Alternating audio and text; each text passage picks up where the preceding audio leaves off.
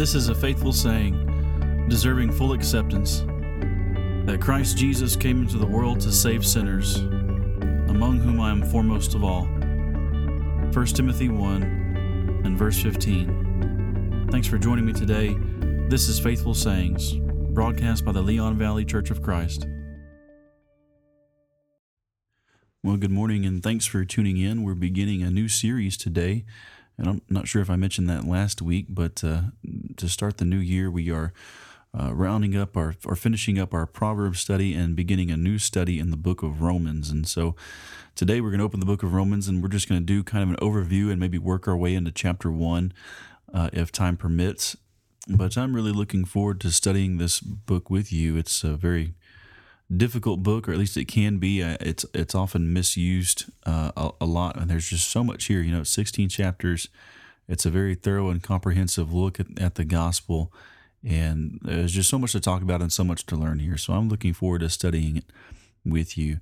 Uh, Romans chapter one. Uh, you know, as we get started here, Paul is going to really state the main theme of the book pretty early on in the intro here uh, to the book of Romans, and that comes in Romans chapter 1, verses 16 and 17. We're going to see these key ideas uh, pop up over and over again uh, throughout the different movements, if you will, uh, for the book. There's really four main phases of the book, uh, but each of them surround this main idea here that we see in verses 16 and uh, 17, where Paul says that I am not ashamed of the gospel, for it is the power of God for salvation to everyone who believes to the Jew first, and also to the Greek. For in it the righteousness of God is revealed from faith to faith, as it is written, The righteous man shall live by faith.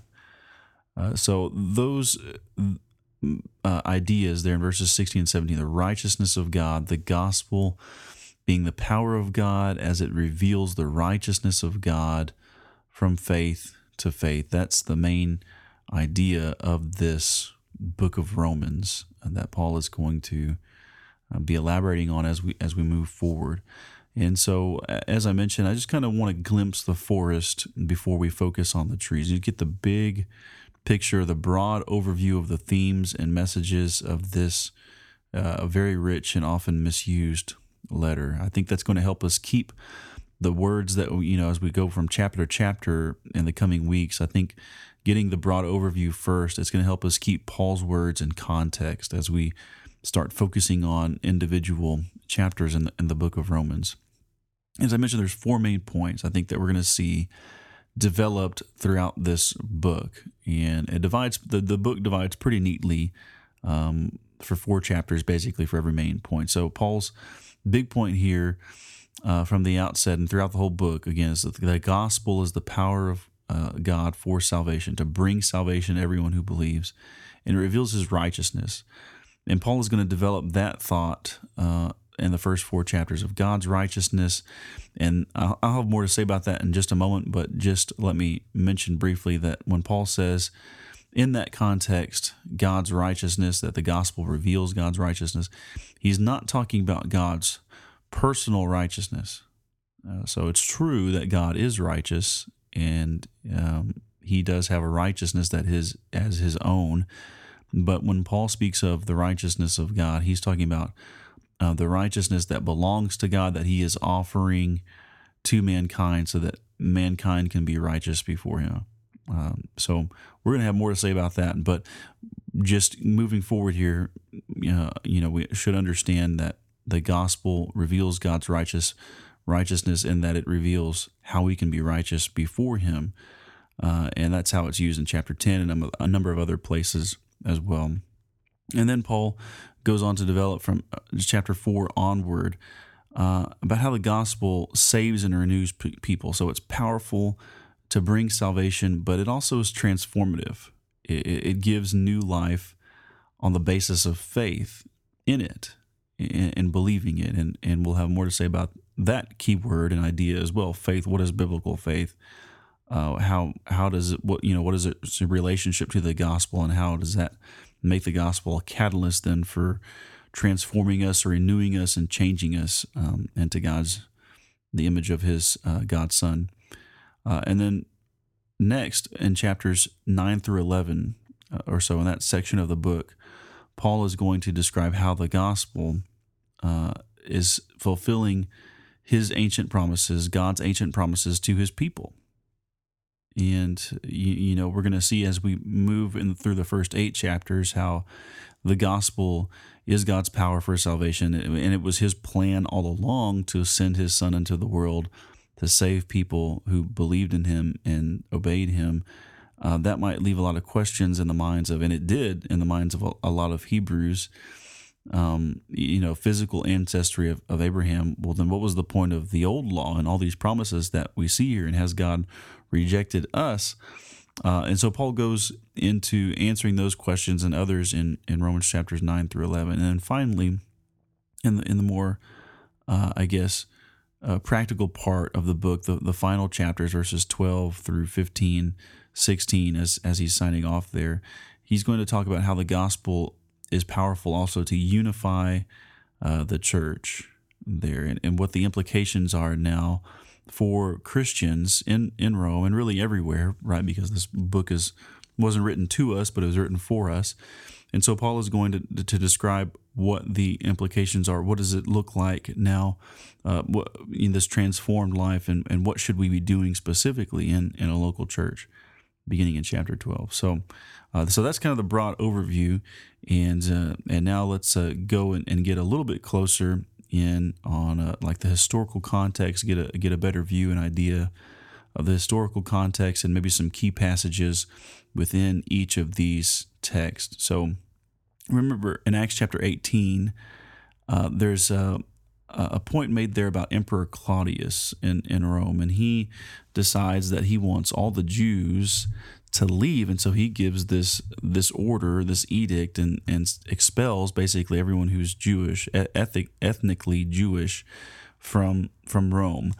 And uh, this is in the context of paul actually when he's at, at corinth and he meets two uh, roman jewish roman christians and that's aquila and priscilla. And so it says in, in acts chapter 18 verses 1 and 2 that after these things he left athens that's paul.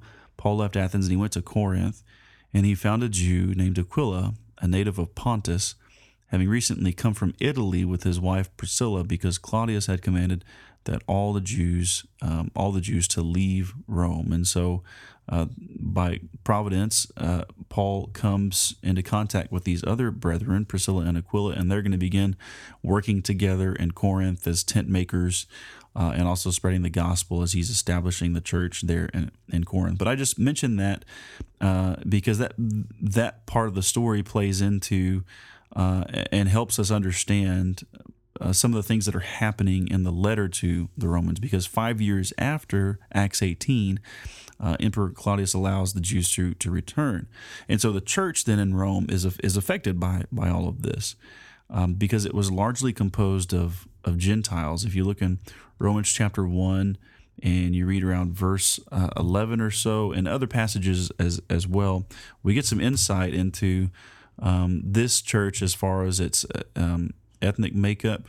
And uh, this doesn't, and, and, Paul's point will be throughout this letter and, and others as well, spe- specifically Galatians, uh, that you know there's there's no Jew or Greek in, in Jesus Christ, but there, and there's no partiality with with God. However, some of these ethnic differences and cultural differences were um, uh, the the members were allowing those things to create tension within the church, and uh, Paul uh, writes in Romans a good bit there towards the end of the book, as I mentioned about the unifying power of the gospel, how they can get over those things, things that are just not essential to serving God, uh, and being uh, effective workers in, in, His kingdom. He's going to address those um, those issues in, in this letter. But but we see and we get the idea that Gentiles composed a big part of of the church here in Rome. It says in verse eleven, "For I long to see you, that I may impart some spiritual gift to you, that you may be established." And that is that I may be encouraged together with you while among you, each of us by the other's faith, both yours and mine. And I do not want you to be unaware, brethren, that I have often planned to come to you and have been prevented so far, so that I may obtain some fruit among you, even as the rest of the Gentiles. And uh, that, I think, shows us, especially the end of verse 13, that in Paul's mind, uh, in reality, not just in his mind, but he he knew that the church was composed largely of, of Gentiles, not exclusively, because he's got a lot of uh, things that he's going to address to uh, Jewish Christians in, in this in this letter. But the church here was made up of largely of Gentiles, and so there's this tension between these returning Jewish brethren, um, you know, after that five year period, and the Gentiles now. Uh, and Paul is is writing, even though he's never personally uh, visited these brethren, right? He says, I've been planning to come to you for a long time. I've been prevented up to this point, but he's hoping to come. He's never personally met uh, these Christians. He has met Priscilla and Aquila, but not anybody else in, in the Roman church. And so he's he's designed he wants to encourage them through this letter to unity. He wants to prepare them for his intended visit uh, because he says, I want to impart some spiritual gift to you. He wants, he says, I, I said, he says that I want you to be established uh, and, and encouraged.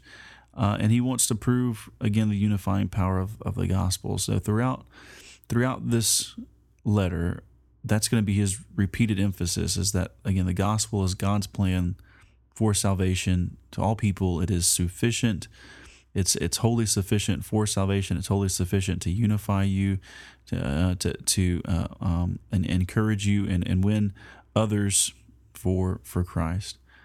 Uh, and this is for for all people, Jew and Gentile alike. He he wastes no time. You know, we saw in verse sixteen uh, where he declares that the gospel is God's power for salvation. He says it's for the Jew first, and, and also for the Greek, and that's just a, a, a weird phrasing, a, a, a, phrasing that sounds weird to us, I should say, but Paul is just uh, communicating that there's no precedent here.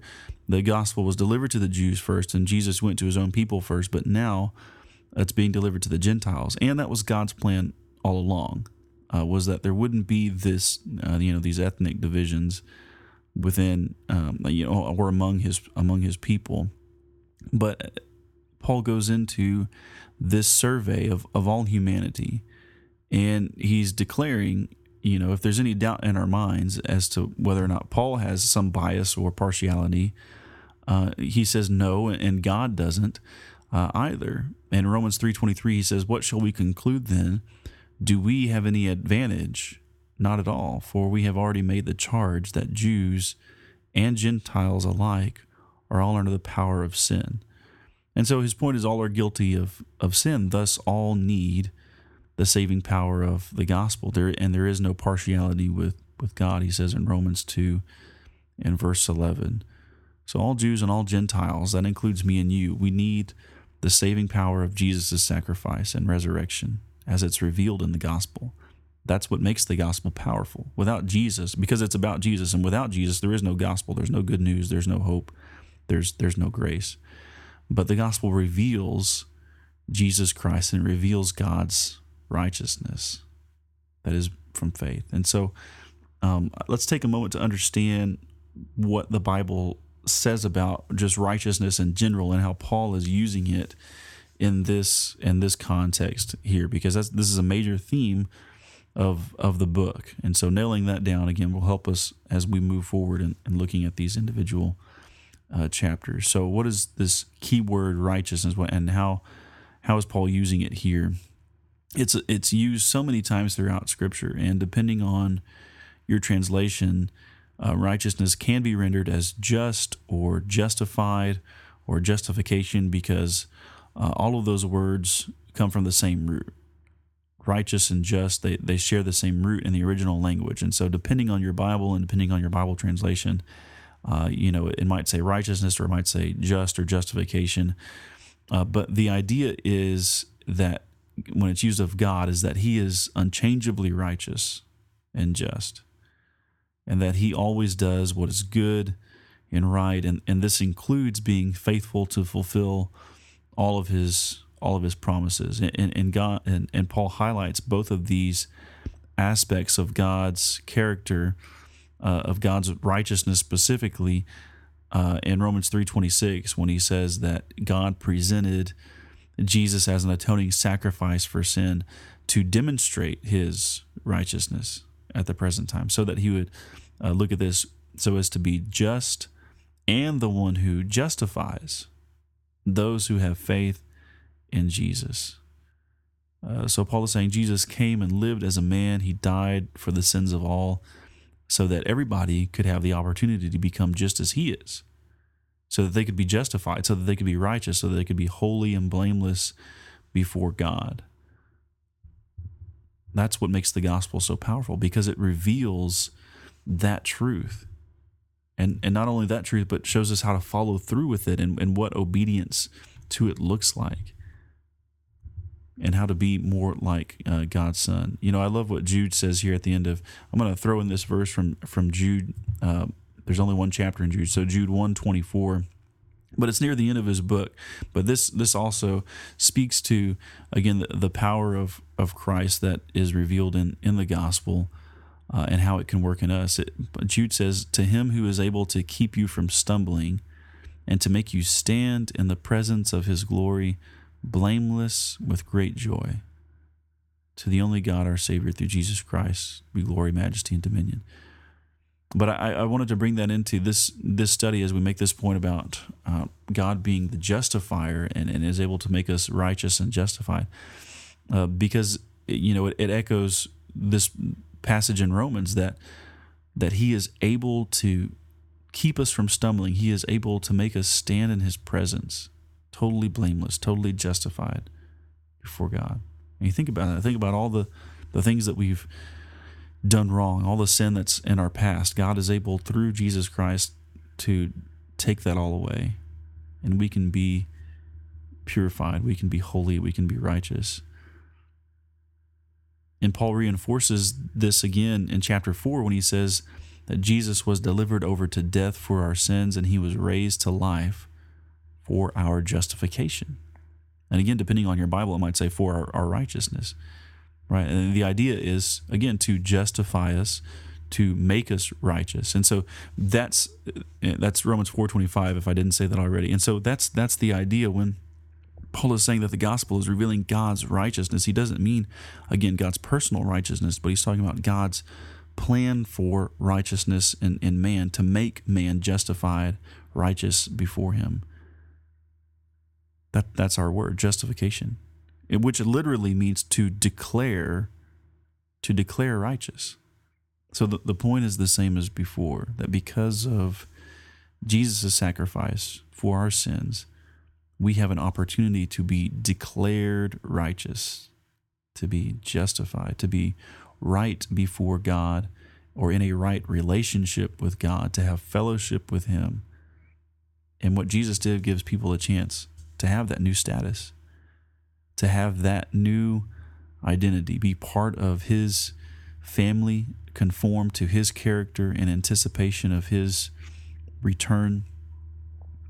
And that's what he can do. He can he can transform us. In a word, that's what he does. He transforms a person's life and is able to deliver us in final judgment so long as we remain in him. And that's something that Paul touches on in, Romans chapter 8 in verse 1. He, he opens that chapter by saying that there is no condemnation for those who are in Christ Jesus. For those who are in Christ Jesus. And elsewhere we learn how how it is that we be that we come into him that is that we be, that we come into a right relationship with him and have fellowship with him that is through submission surrender to his gospel obedience we might say to his gospel in repentance and faith and baptism and confessing our faith in him. And that's what Paul goes on to explain. He's he's explaining that the basis for this this new identity, this new hope in Christ and and this transformation, the basis for all of that is faith.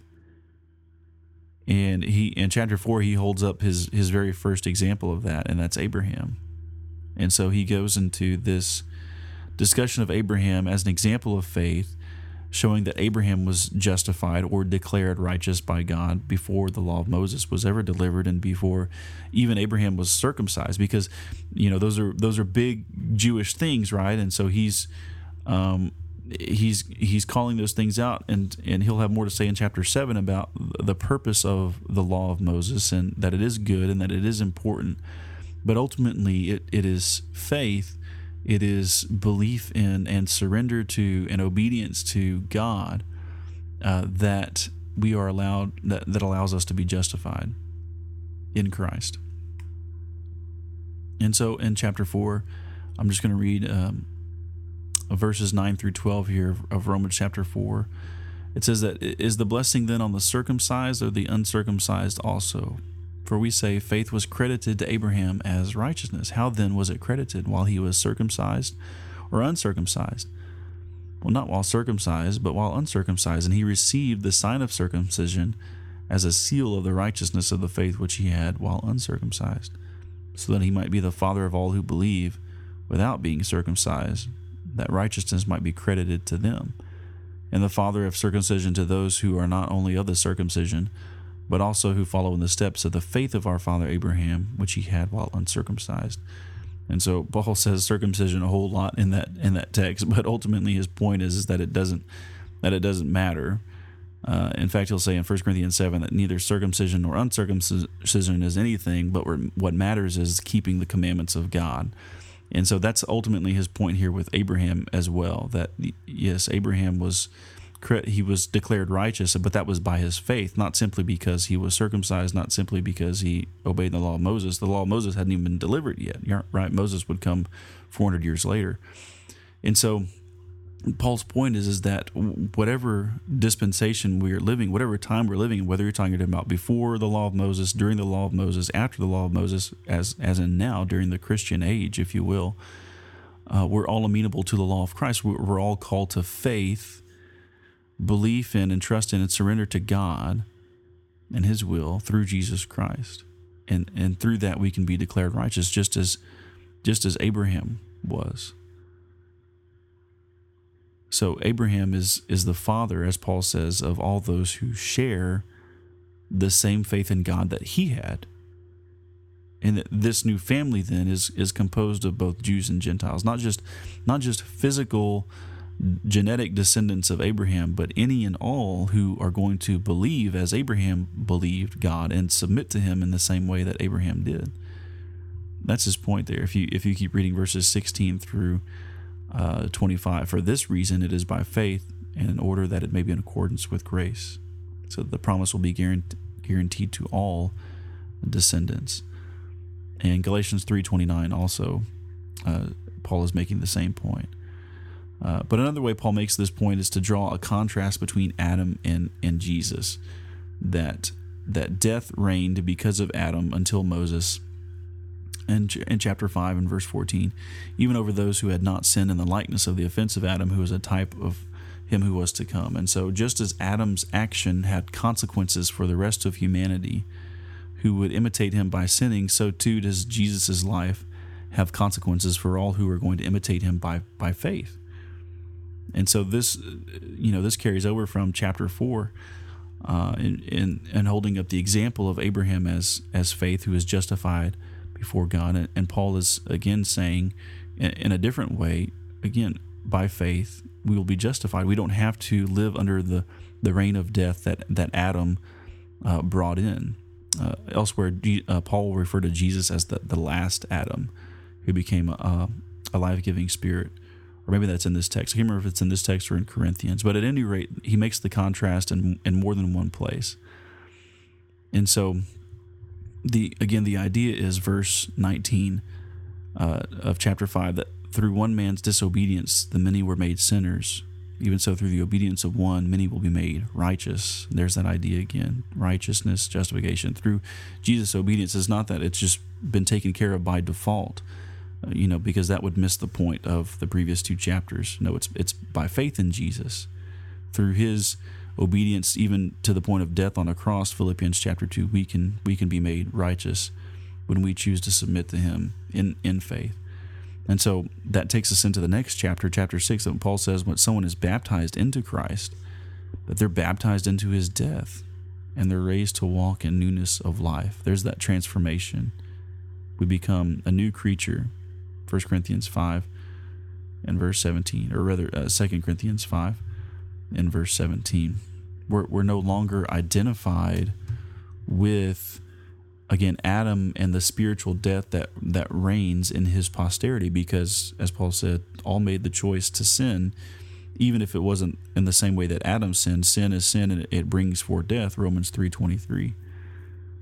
The wages of sin is death. And so we can be new creatures in Christ with new spiritual life because we are now united with Christ. And that's what Paul says in Romans chapter 6, verses 5 and 6 in that discussion about baptism. Baptism kind of gets a bad rep in, in the religious world a lot today uh, because it's usually couched in terms of uh, a work of merit, but uh, the Bible nowhere calls baptism a work of merit or describes it as earning salvation in any way. It's it's here in, in this context of Romans and elsewhere uh, couched in terms of submission and, and faith as an act of faith. Uh, and being baptized into the, the death of Christ, verse 3, so that we can be united with him in the likeness of his death, verse 5. If we have become united with him in the likeness of his death, certainly we will also be in the likeness of his resurrection. Uh, and, and, so baptism is not just a, a symbol, it's an act of obedience, it's an act of submission in which we are raised to walk in newness of life, in which we are united with Christ in the likeness of his death, right? Because there's that picture of death, burial, and resurrection in, in, in baptism. So there's certainly some symbols involved in it, but it's not merely uh, symbolic, is Paul's point. Paul wants us to understand that, that this new life is marked by works of righteousness and not continuing in the sins of, of the old life. That's how he begins that chapter. He says, What shall we say? Shall we continue in sin so that grace may increase? May it never be. How shall we who died to sin live in it? And then he goes on to describe how he died to sin initially. And then in chapter 8, he's going to talk about how we continue to die to sin, how we continue to put the works of the flesh to death. Um, and initially, it's through it's it's through baptism, is his point. Uh, and so all of this, you, you know, would lead into the the next chapters in which Paul is going to answer some Jewish questions about the law and their identity uh, because this would lead some to ask if this if this was God's plan all along, then why did He deliver the law of Moses to begin with, right? If it, if it was all pointing to Jesus and we were all just waiting for Christ to come into the world to save us, then why the law to begin with? And Paul answers this question in chapter seven, uh, at least beginning in chapter seven, how the law of God was given to expose sin for what it is. Verse 13, so that sin would be exceedingly sinful, and also to, to show man's utter failure to keep such a law, that by no amount of law keeping can anyone be justified because we're always going to fail. Whether it's the law of Moses or whether it's the law of, of Christ, we're, we're going to continue to come up short. We don't have to, but the point remains that, that we will. And so we always need the grace of God offered through Jesus Christ. And so that's the good news that Paul comes back to. He points out and at the end of chapter 7 as he's using himself as an example. He says, you know, I I I want to do the right thing, but I, I keep messing up, essentially. That's my paraphrase. And he says, Who will save me from this body of death? And he says, Thanks be to God through Jesus Christ our Lord. And so he explains how through Jesus, Christians can be freed from sin and continue to be free from sin and death and can overcome their carnality in, in chapter 8 and overwhelmingly conquer despite suffering and despite persecution and so, in this, um, Paul answers uh, many of the questions that the Jews would have. Uh, well, what, was the point, and and what's our status now? And he continues to do that through through chapter eleven, and he shows them how God hasn't rejected them in any in any way, but that it's quite the opposite. That it's Israel and God's people are now defined by those who have faith in Christ, and anybody can Anybody can be a part of that, including those who are physically descended from, from Abraham, as well as those who aren't. That's the wonderful truth. That anyone can be part of this new covenant. And so in the remaining chapters, Paul says that the only reasonable response to to, to all of this for Jews and Gentiles uh, who obey the gospel, who become Christians, is to is to love one another, to use their gifts to build up one another, and submit to all authority in chapter 13 uh, and be at peace with all men. And in so doing, they can be unified on the gospel of Christ. So there's there's so much more to say about this tremendous, uh, daunting epistle. I, I look forward to studying with you in the coming weeks. We're out of time this morning. I appreciate you tuning in. Please visit our website at leonvalleychurch.org for more information. I'm Jason Garcia, and this has been Faithful Sayings.